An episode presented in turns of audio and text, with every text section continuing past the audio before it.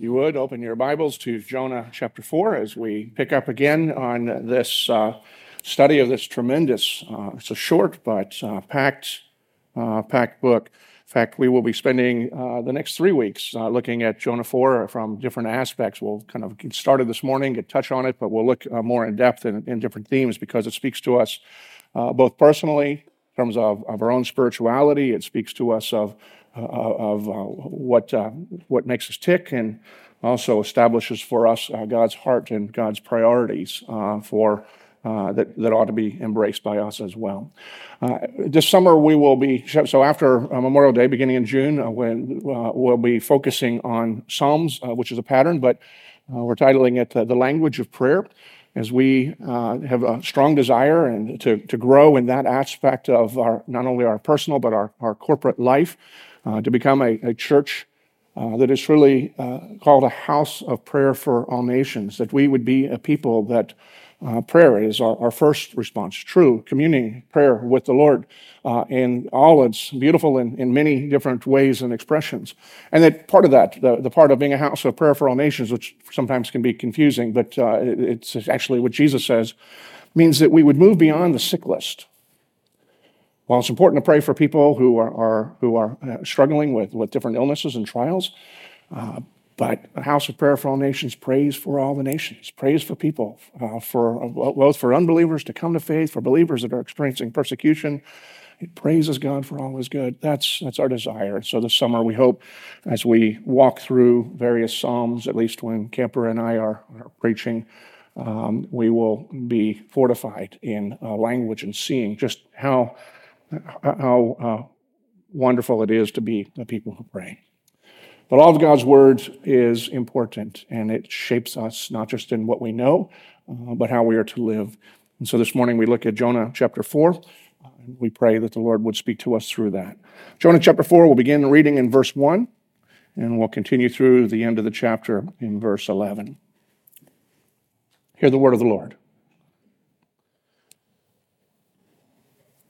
But it displeased Jonah exceedingly, and he was angry. And he prayed to the Lord and said, O Lord, is this not what I said when I was yet in my country? That's why I made haste to flee to Tarshish. For I knew that you are a gracious God and merciful, slow to anger and abounding in steadfast love and relenting from disaster. Therefore, now, O Lord, please take my life from me, for it is better for me to die than to live.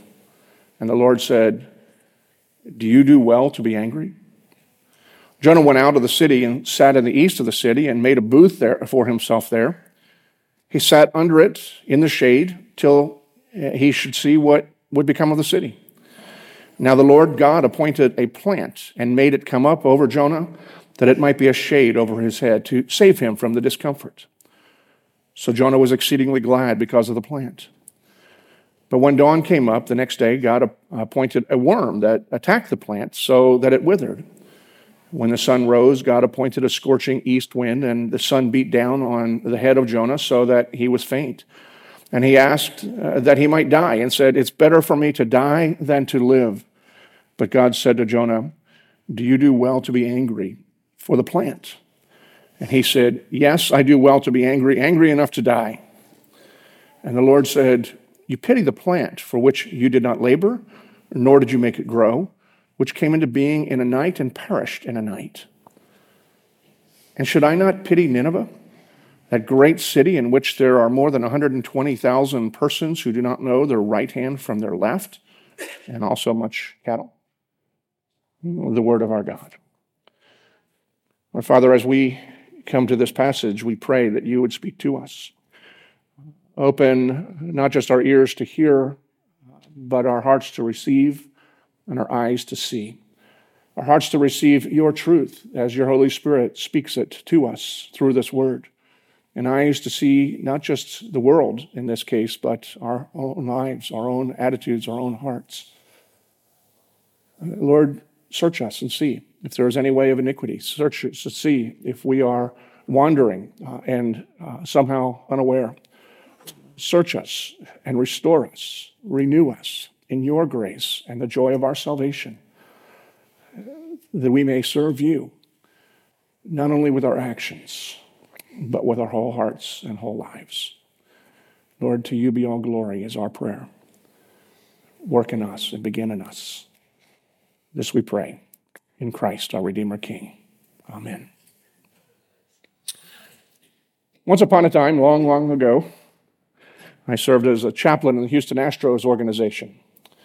It was a rough job. I was to go to the ballpark several times a week, hang out, sometimes take batting practice, other times hang out with the outfielders, shagging flies in the outfield, play cards in the locker room, sit in the dugout during games if I felt like it. You know, but somebody has to do that kind of work. Um, and I was saying, Lord, here I am, send me. Um, and the team that I served was their double A franchise in Jackson, Mississippi, part of the, the Texas League. And one of the things that I learned uh, there is that it's a double A minor league baseball, which is, is a high level. There's only one other level between them and the major leagues. It's uh, a fascinating time because it's the highest level that many of these guys will ever reach. And so you have young men, most of whom are probably in the early 20s. And when I was doing it, I was 28 and 29. And so they were like younger brothers for me that I was able to engage. Uh, but they were at a precipice in their life. They were either going to experience in a relative short time a lifetime of dreams and become sudden millionaires, or their lifetime of dreams and labors were going to come dashing down and they were going to go have to find a real job like the rest of us. And so they made opportunities to talk uh, about where people were and their values and, and, and their lives. Uh, uh, a, uh, a little easier because they all recognized they were at this point. And very few were going to have their dreams achieved. Even at the double A level, with only one level uh, above them before they make the major leagues. Statistically speaking, I learned, at least at that point in time, is that on any given night, only two guys on any roster would ever even set foot in the major leagues, would ever even take a bat or throw a pitch in the major leagues. So 25 guys on the double A, 25 guys in triple A, and of any given night, only two of them would ever be called up and to experience their dream. The competition was so great and so high at the next level uh, that they just you just think that you know most half a number of them would go, but very few of them do. But the team that I had to serve, at least the first year, had a, a, number of very talented players, and several of them ended up in, in the major leagues. And even in August, late August of that first year that I was serving, a few of them received the call to go up to the show.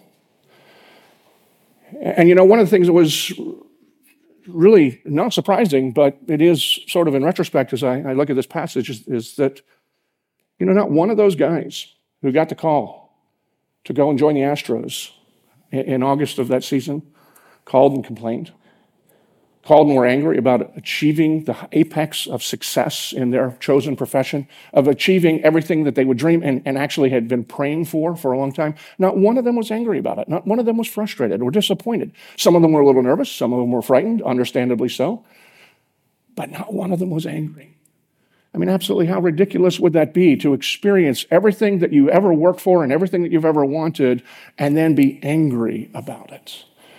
And yet, that's exactly what we see Jonah doing here in this particular passage. It's baffling. It's, it's, it's surprising. We, we just, we just, it's so unexpected that Jonah, who was a prophet, who had served the Lord and prophesied before, who was called, we knew he had some issues in chapter one that he, you know, he didn't like the people that he was called to go to, uh, but he, he had this spiritual epiphany and now he was renewed in his service to the Lord, and the Lord sent him back, and he goes on the mission field.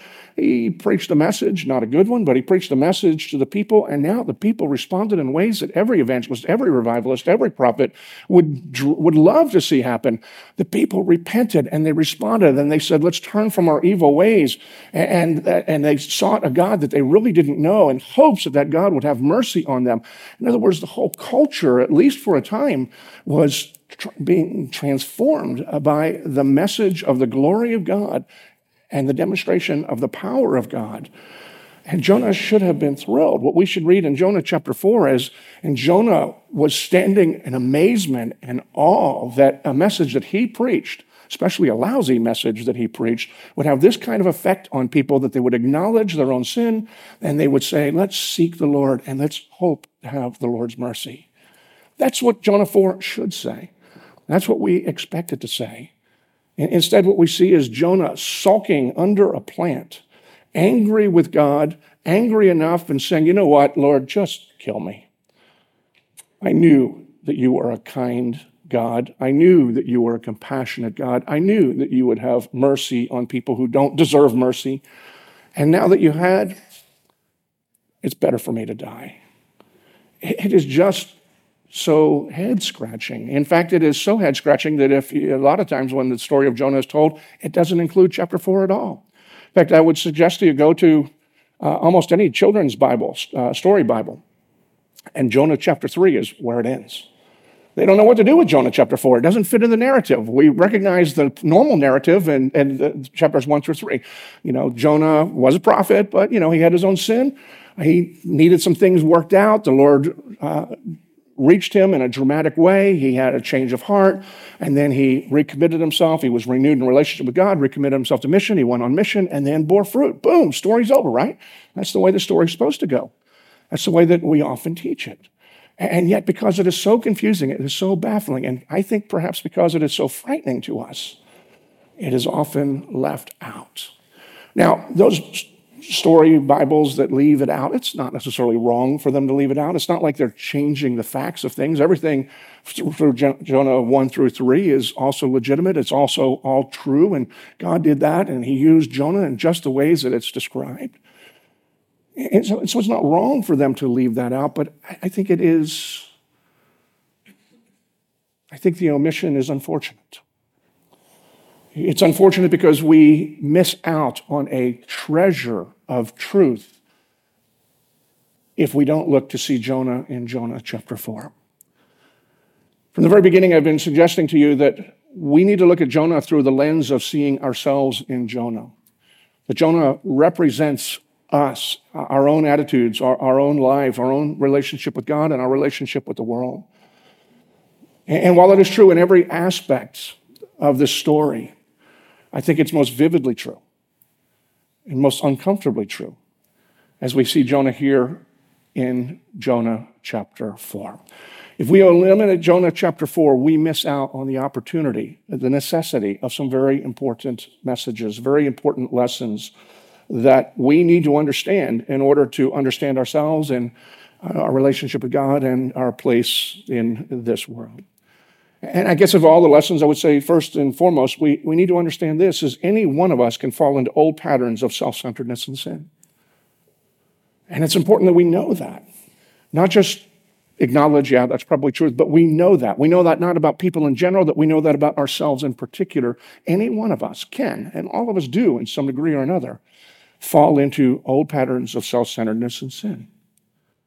Now, many Christians and non Christians share a common misconception. It's not uncommon to hear non Christians saying, You Christians who you know, think you're so sure you're going to heaven, you ought to be much better people than you are.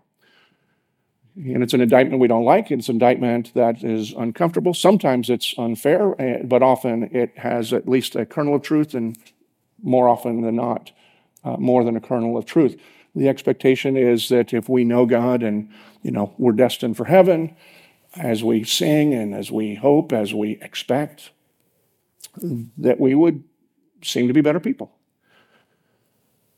Christians, on the other hand, many Christians, maybe perhaps uh, many evangelical Christians, uh, people within our tribe, uh, wouldn't phrase it quite the same way, but many Christians would acknowledge, look, we're not perfect. We know that we're not perfect. And so that's our answer to the people who would say that Christians ought to be better people uh, than we are. But there's a subtle voice that goes within us says, look, I, am not perfect. But as a child of God, you know, I'll mess up, but I'm not going to fall far. I'm not going to, I'm not going to bring shame. I'm not going to, you know, uh, uh, bring uh, disrepute upon uh, the Lord or upon the church. Because we just have this idea that because God has us, and because we belong to Him, and because He's promised to never let go, never to forsake us, that, you know, we can't wander too far. It's almost like, you know, you have your wandering two year old, but on a leash. You know, the leash might give some, but sooner or later you yank back. Eh, but then we see examples like Jonah. That their character seems almost totally inconsistent with godliness. And we're not sure what to do with it. With the two attitudes, the, the unbeliever who says, You Christians ought to be better than you ought to be, and and the Christian who says, Look, I, am not perfect, but you know, because I'm a child of God, I, I'm not going to really, really mess up too badly, is that both of them believe that the essence of Christianity is in our performance in being a better person uh, than other people are.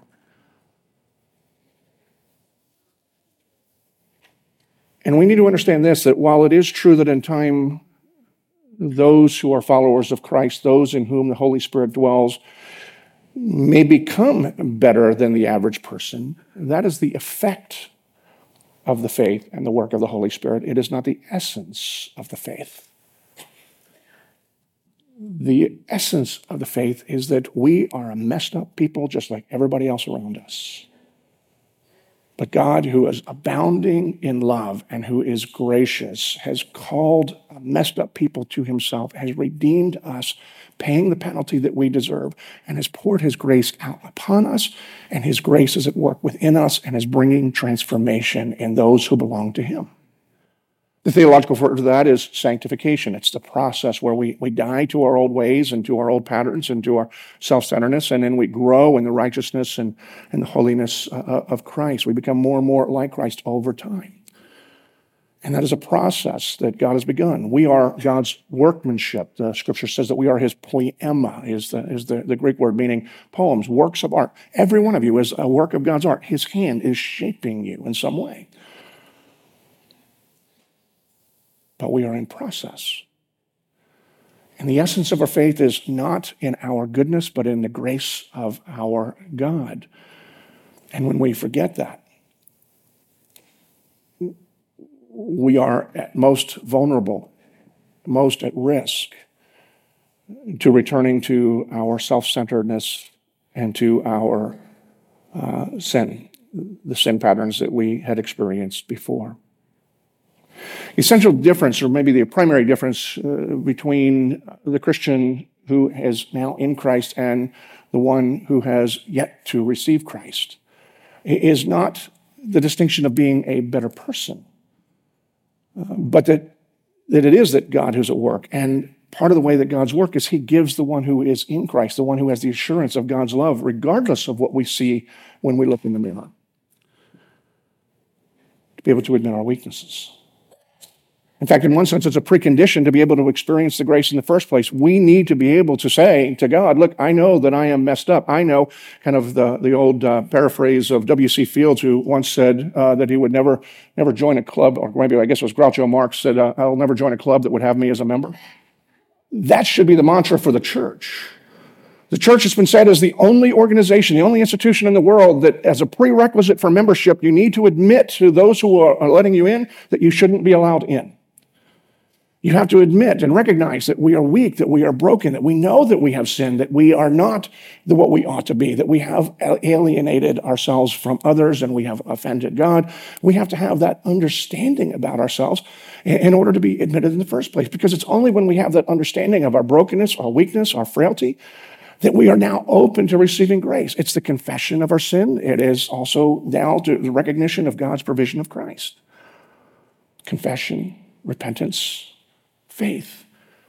Repentance of faith, repentance of faith. They are the two wings by which we fly toward heaven. And from the very beginning, the difference is that it's not about saying, today, I'm committing myself to being a better person and I will follow in all of God's ways.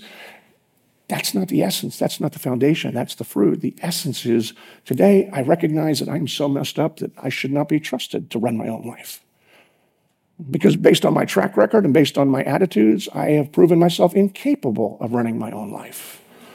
And my life is going nowhere, and there is no destiny for me unless someone intervenes. Someone greater, someone wise, someone who is capable of making up for my mess. And that provision is the Lord Jesus Christ. We see him kind of hinted towards as Jonah, as a prophet of God, recognized that God would one day send his Messiah. He himself, uh, in his time in the, uh, in the belly of the, of the great fish, was uh, pointed to by Jesus himself as, as a sign of the one that would come. There's just much of Christ that is present here. And as Jonah was looking forward to that promise of Messiah, the one who would redeem, we now look back on the one who came was born, who lived, and then who died on the cross, only to rise again three days later. God's provision to redeem us, the one who is God in the flesh. The essence of our faith is not rooted in our performance, it is rooted in God's graciousness. And when we lose sight of that, we become very vulnerable and become very self trusting.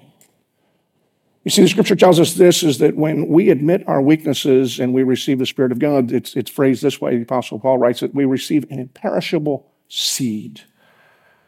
It's like the seed of the, the gospel, the, the seed uh, of, of the Lord's work is planted in our hearts uh, in order to bear fruit and to, to bring changes. But we need to recognize that when the seed is planted, not everything changes immediately. Our status changes. We are now no longer alienated from God. We are adopted children. We are no longer um, wayward, but we are part of the way. We, are, we belong to the way.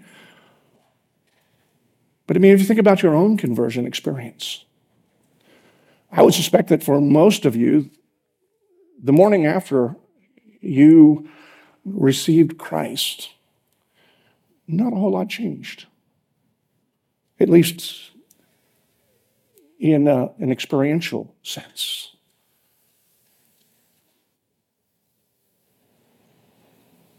If you were married, you were still married. If you were single, you were probably still single. If you were boring, you were probably still boring. If you were poor, you were still poor. If you were wealthy, you probably still held your wealth. The things that we measure by, most of those things didn't change the moment that the seed was planted, although everything did change. Because you were no longer your own. You now had the power of God was at work within you. You now have the ability to say no to sin because it no longer owned you. So, very significant things that change in a spiritual plane, but in, a, in our normal plane, things didn't really seem to to change all that much. But change comes over time because that seed, the imperishable seed that comes by faith, which we receive only when we recognize that we are sinners who are saved only by grace, only we recognize our weakness and our brokenness, it begins to bear fruit.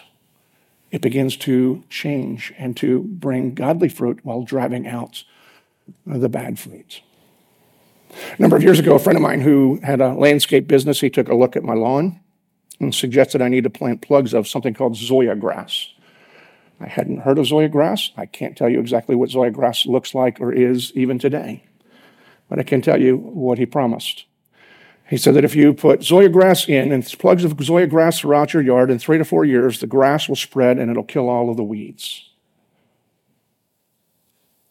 Now, full disclosure, I just sold the house and moved, but that's, um, and so wasn't the reason for it, but, you know, the illustration still stands. Now, had I planted the Zoysia grass, the day that I planted the grass, it, it didn't change my yard immediately. Over a time, three to four years process, that grass would begin to spread out and it would drive out all the things that I didn't want and it would have a, a nice uh, green, luscious yard in its place. Because the day that you planted those, I would have planted those plugs, all of the weeds were under a death sentence. And that type of grass apparently is proven over and over and over again to, to kill those weeds and to, uh, to, take over, uh, to take over the yard and make it into a yard that, uh, that you want it to. The same thing is true spiritually, is when we admit our weakness, the Spirit is implanted, and the condemning power of sin is now under a death sentence. It's the condemning power is gone immediately, but the influential power of sin, it still remains, but it will be driven out. But another thing that we need to understand, not uh, only the, I mean, that promise is something that we, we need to cling to, but we need to know this that just as a mortally wounded animal is dangerous and likely to attack, so is the sin in our life that knows that it's under a death sentence. And when we're not aware, we're caught unaware, we're not, uh, not aware of our own attitudes, our own heart, and even that we're vulnerable and susceptible to this, because somehow we think that because of the change and because of the promise that now we are no longer vulnerable to self centeredness. That's when we are most ripe for being caught by surprise. And frankly, that's what we see in Jonah here. See, Jonah here makes no sense to the person who thinks, ah, see, the Christian life is this. I recognize I once was lost, but now I'm blind. I was blind, but now I see. And since now I see, and now I don't know where I'm going, it's going to be smooth sailing, maybe a few bumps along the way, but it's going to be a straight line. And that therefore we won't fall more, or by virtue of talking about the things of God, that makes me a, a better person, a better husband, or better father. And the Lord says that's not the way it works. But if we have that mindset, Jonah doesn't make any sense and we don't know what to do with him. But if we understand, look, that every one of us still has sin that impacts us, and we still have our old thought patterns. We have values that need to continually be brought into conformity with the way of God. We have people that are around us that we need to relate to, and it's not everybody is easy. We would be vulnerable.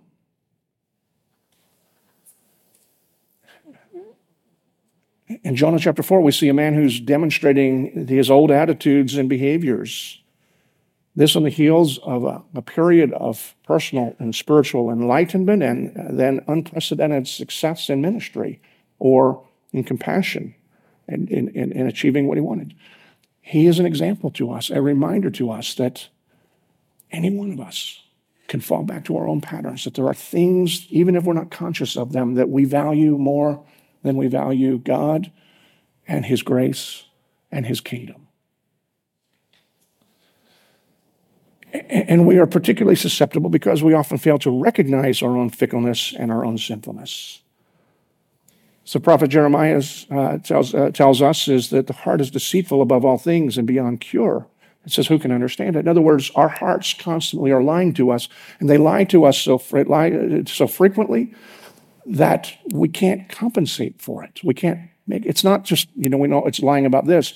Sometimes the heart tells the truth, sometimes it doesn't. We don't know necessarily when the heart, if we are basing our lives and our direction and our values on our feelings and instincts, then we have a compass that is unreliable.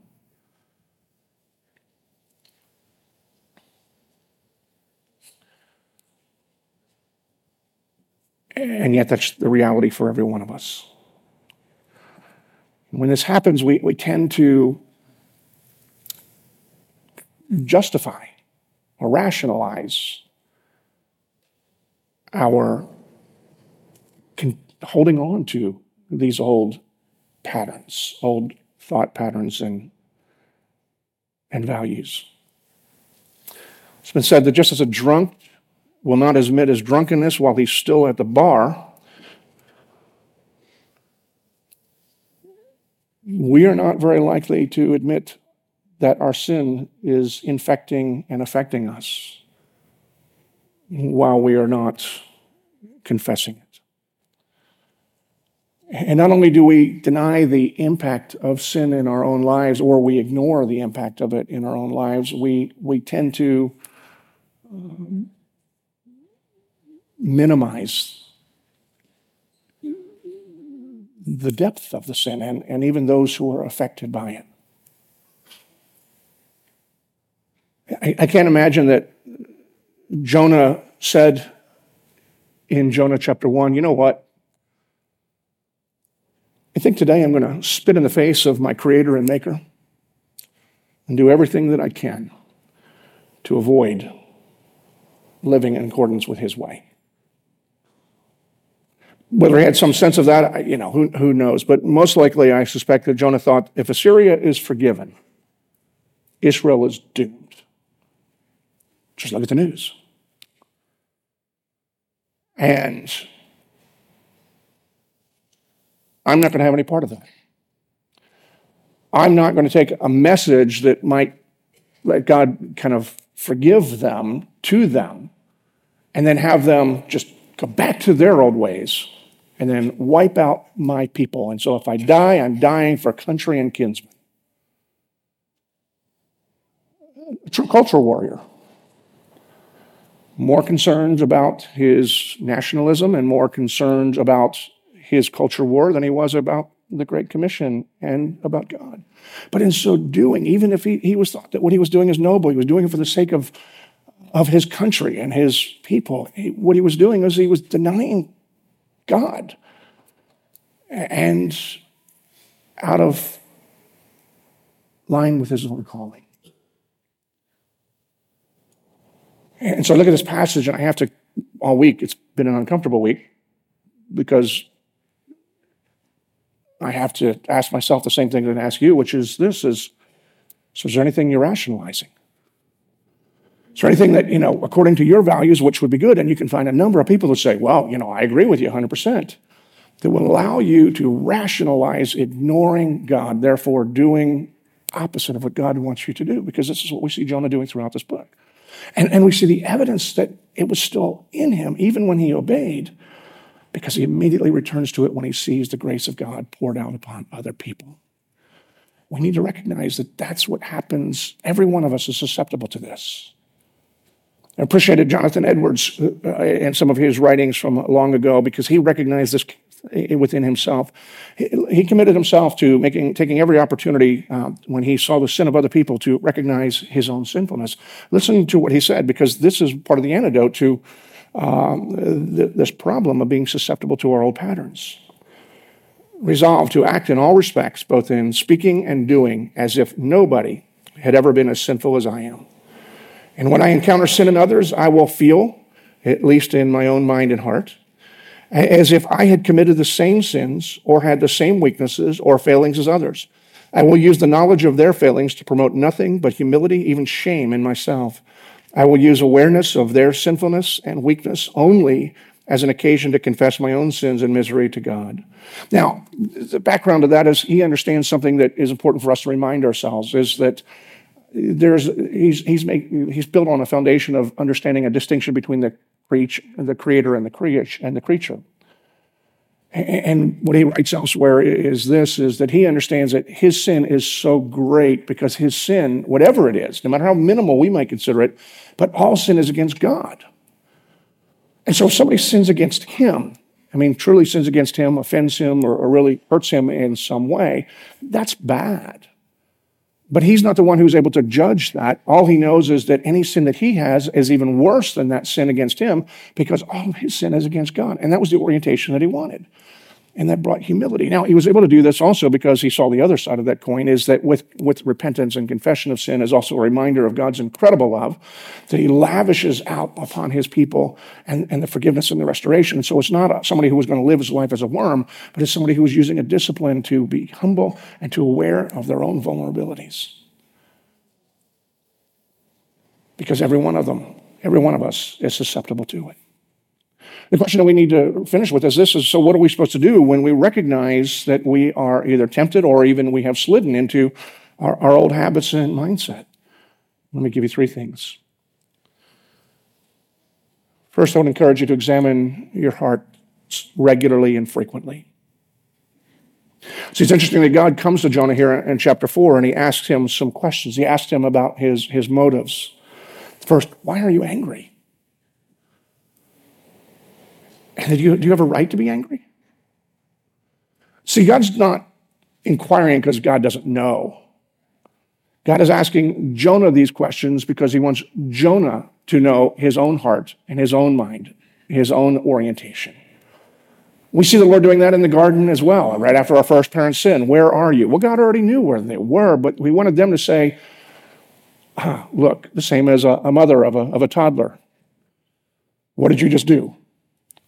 Mom already knows what you just did. Mom wants to make sure that you know what you just did. And, and God does that with us all the time. And these are the kinds of questions that He asks and that we ought to be asking ourselves. Why are you angry? Or why are you frustrated? Why are you downcast? Why are you brokenhearted? Why are you feeling what you are feeling? And that's a question that we ought to be asking ourselves on a regular basis. And what God is doing here with Jonah is he's trying to get Jonah to look at the idols in his own life. And he's essentially saying the question behind the question is what is it you're really living for? What is it that you really want? What are you really after? And the implicit message in all of this is that he's saying to Jonah that don't you see that when you are angry, it's not really so much what people have done to you, but that it, they are keeping you from a goal that is more important to you than I am. And the Lord says that to all of us. James brings it up. The reason that we quarrel and grumble and fight and kill is because we want something and we don't get it. And we want that more than we want godliness. And so the Lord says, ask these questions that we ought to ask ourselves so that we are able to examine our own lives. See, if somebody comes to me one day and says, yeah, food is food no longer tastes good, I don't automatically assume that all of the taste has run out of food. I assume there's something wrong with the person. Now it would say, well, you have COVID or something else that has taken your tastes away. And the same is true spiritually. If the Christian life is a drag, if prayer is a chore and worship is a bore and studying is tedious, the problem is not in talking to God and encountering God in worship or hearing God speak through His Word. There's something that is wrong in us. It's an indication that we have or we are moving back into our old patterns. slide into our old patterns always begins in the heart. So we need to examine our hearts. We're going to talk more about that next week. The second thing is that we, we need to learn to boast in our weakness. Apostle Paul says to the Corinthians, 2 Corinthians uh, 12 9, the Lord said to me that my grace is sufficient for you, for my power is made perfect in weakness. And the apostle's response to that is this Therefore, I will boast all the more about my weaknesses so that Christ's power may rest on me. In other words, is when we are aware of our weaknesses that we allow God to be at work. God does what he's going to do, but God calls us to yield to him, to allow him to be at work in us and therefore through us. But it's only when we admit our weaknesses that God ordinarily will then be at work within us. And so we need to learn to not only recognize, but to even boast in our weakness, because when we boast in our weakness, when we are aware and we, we, we are clear about those, then we see we're, when we what we speak about is not look what I've done, but look what God is doing in me and through me. It's only when we become weak that we see that the, the Lord is strong. And I think we see that in, in Jonah here, but not in the story, but in, in the context of story. I, I believe that Jonah became very aware of his behavior, the, the comical, sad, comical nature of it, and began boasting in his weakness. And I believe that, that he must have, because otherwise we wouldn't have this book in the first place. There are some people who, who believe that the book of Jonah is a myth. C.S. Lewis put it this way. He said, uh, um, you know, who would ever write a myth where the hero ended up looking like such a stupid jerk? And what I would suggest to you is what happened is th- these things are all true of Jonah, but at some point, Jonah, the Lord brought Jonah back to his senses. We see Jonah revered in, in modern day uh, Mosul. Um, there's a temple was raided a few years ago, but there's uh, you know so he's revered by Christians, by Jews, by Muslims. This is not the effect of somebody who came into town one day, preached a message, people were inspired, and then went away. There must have been a change. And my suspicion is that when Jonah kind of if there was a Jonah 5, we would find that Jonah, yeah, that really was stupid. And then basically went on a book tour and said, Let me tell you how stupid I used to be. You think you're bad? Let me tell you how bad that I used to be. Because frankly, in this story, there's not one redeeming characteristic of Jonah, and nobody in ancient literature or, you know, they didn't write this way. And so it's most likely that Jonah, by the fact that he wrote this and the story was shared, had come to his senses and started boasting in his weaknesses so that the glory of God's grace would shine forth, that people recognizing their own tendency to be like him boasting in their own weakness, would experience the abounding love of God. The final thing I would suggest to you is this is that we need to then abide in God's abounding love and grace.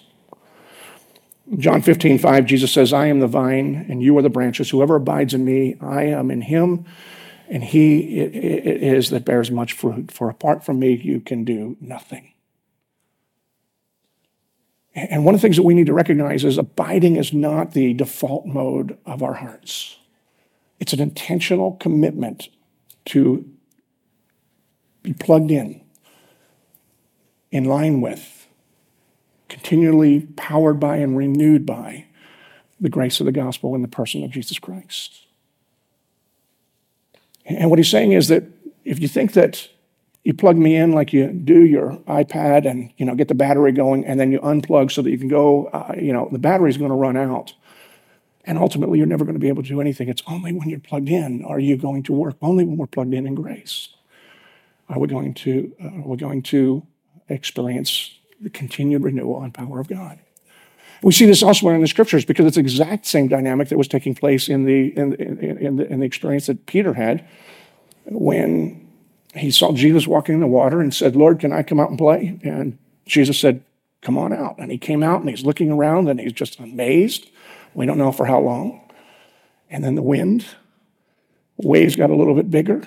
He took his eye off of the Lord, looked at his circumstances, realized, I can't do this, and then sunk. Because see, abiding is not something that just happens when we're not conscious of it. The Lord has us, but the power comes when we are plugged in. And He's designed for us to live our lives plugged into Him by availing ourselves of what He calls the, the means of grace, where we're constantly feeding and being renewed in grace, that we're in the Word and hearing God speak to us. And it doesn't mean that every time you read a Bible verse that all of a sudden you're going to have this epiphany. The Word is not like Popeye spinach. Take a dose and now muscular. A lot of times it's just more like the diet over a course of time. It will strengthen you if you have a healthy diet over time. Conversing with God, prayer, communing with God, gathering for worship, and particularly partaking in the sacraments that we're told there's a, a power, the, the means of grace, fellowship with other believers, not just because of the meals, but having the relationships with other people that will speak into your life they will encourage you when you need encouragement, and they'll knock you down a peg when you think that you're better than, than you are. But they'll do it in love. Those are the means that God has appointed by which we remain abided in Christ. And he says, if you abide in me. And so the, the, the, the antidote to moving back to our old ways is to continue to abide in Christ. And so we need to just see ourselves in Jonah. And we don't need to be afraid to do so. I think Jonah 4 is the, is the most uncomfortable but the most vivid picture of, of our nature, which is so fickle, but we don't necessarily recognize it. We all have our own agendas, and the Lord is constantly calling us back to His agenda. And for those that want to grow in His grace and to live according to His agenda, we need to be aware of our frailty. We need to examine our hearts. We need to boast in our weaknesses, and we need to continue to be plugged into the Lord. And we do so because we recognize, as He has promised, that if we seek Him, He will draw near. If we humble ourselves before Him, He will raise us up. If we become weak in our own eyes, He will become powerful in us and through us. If we want to be used, we become usable. And the Lord is always faithful to His promise. Father, we give thanks to you this day and pray that you would speak to us through this word uncomfortable for some of us is the more uh, we are into our own agendas, the more uncomfortable we may be. But help us to recognize that this message, even though it may be confrontational, is an intervention that we might experience your love and your grace in greater and deeper ways. Lord, renew our minds, our hearts, our lives. That you would be pleased. And that those around us would be blessed. This we pray in the incomparable name of Christ, our Redeemer King. Amen.